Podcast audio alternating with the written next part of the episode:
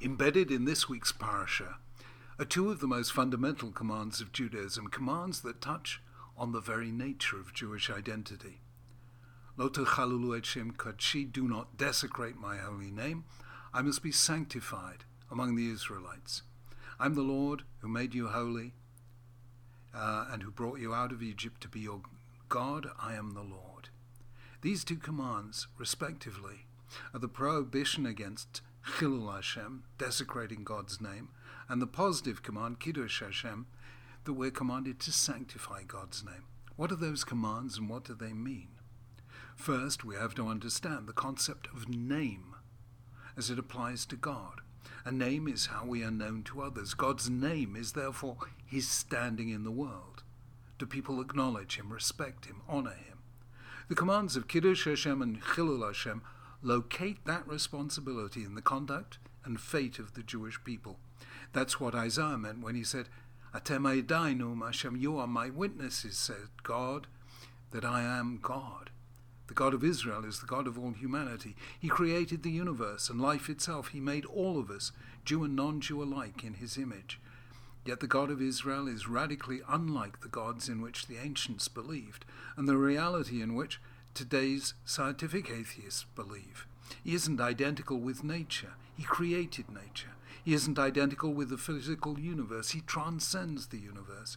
He isn't capable of being mapped by science, observed, measured, quantified. He isn't that kind of thing at all. How then is he known?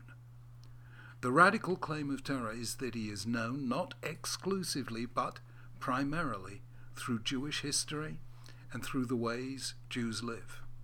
That's what Moses means when he says at the end of his life, Ask now about the former days long before your time, from the day God created human beings on the earth. Ask them from one end of the heavens to the other. Has anything so great as this ever happened, or anything like it ever been heard of? Has any other people heard the voice of God speaking out of fire, as you have, and lived? Has any God ever tried to take himself one nation out of another nation by testing, signs, wonders, by war, by a mighty hand and an outstretched arm, or by great and awesome deeds, like all the things the Lord your God did for you in Egypt before your very eyes. In other words, 33 centuries ago, Moses already knew that Jewish history was and would continue to be unique. No other nation has ever survived such trials.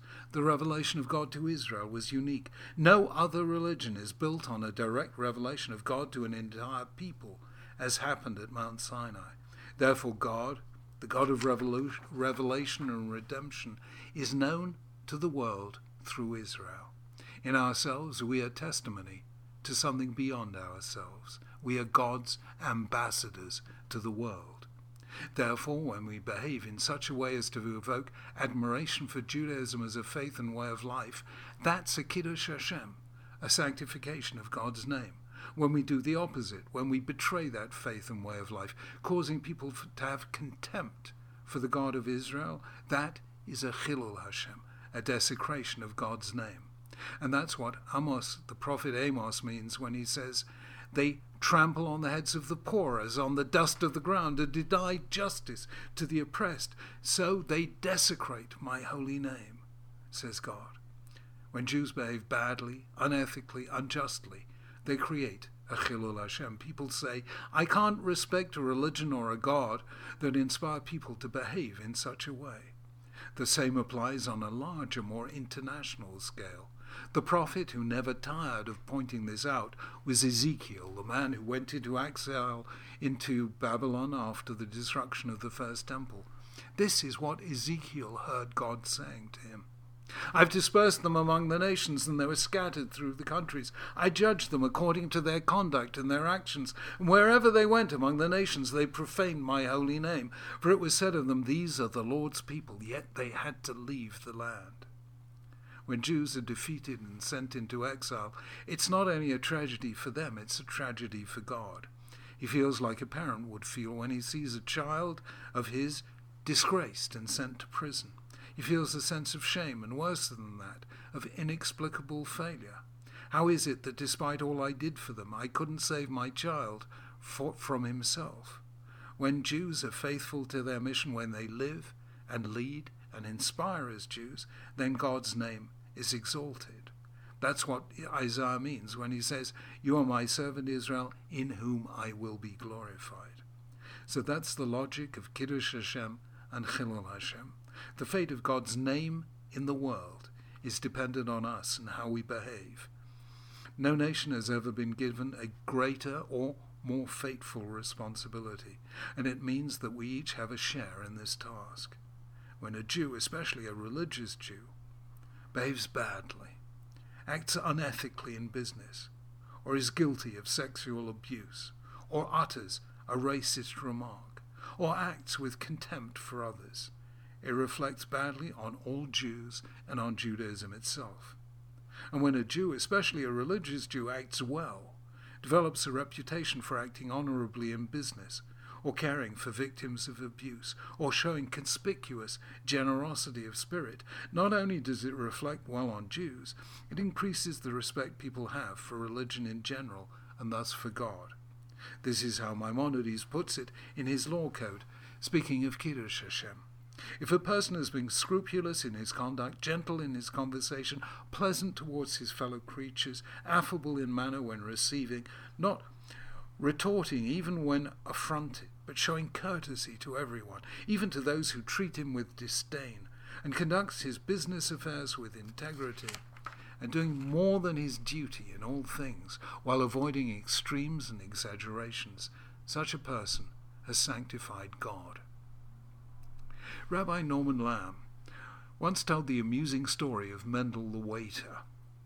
When the na- news came through to a cruise liner about the daring Israeli raid on Entebbe in 1976, the passengers wanted to pay tribute in some way to Israel and the Jewish people. There was a search made to see if there was a Jewish member of the crew. Only one could be found Mendel, the waiter.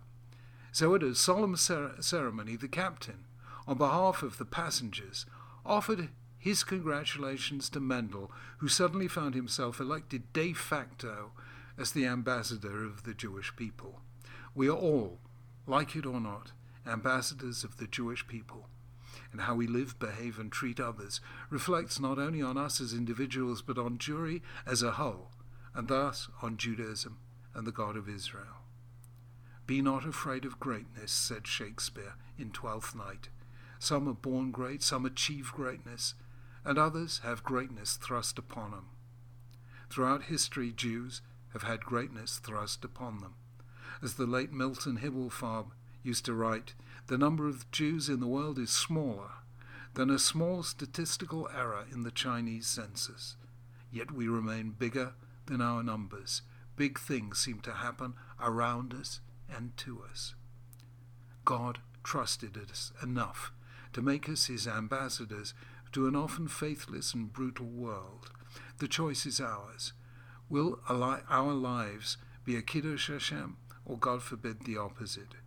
To have done something, even one act in a lifetime, to make someone grateful that there is a God in heaven who inspires people to do good on earth, is perhaps the greatest achievement to which anyone can aspire.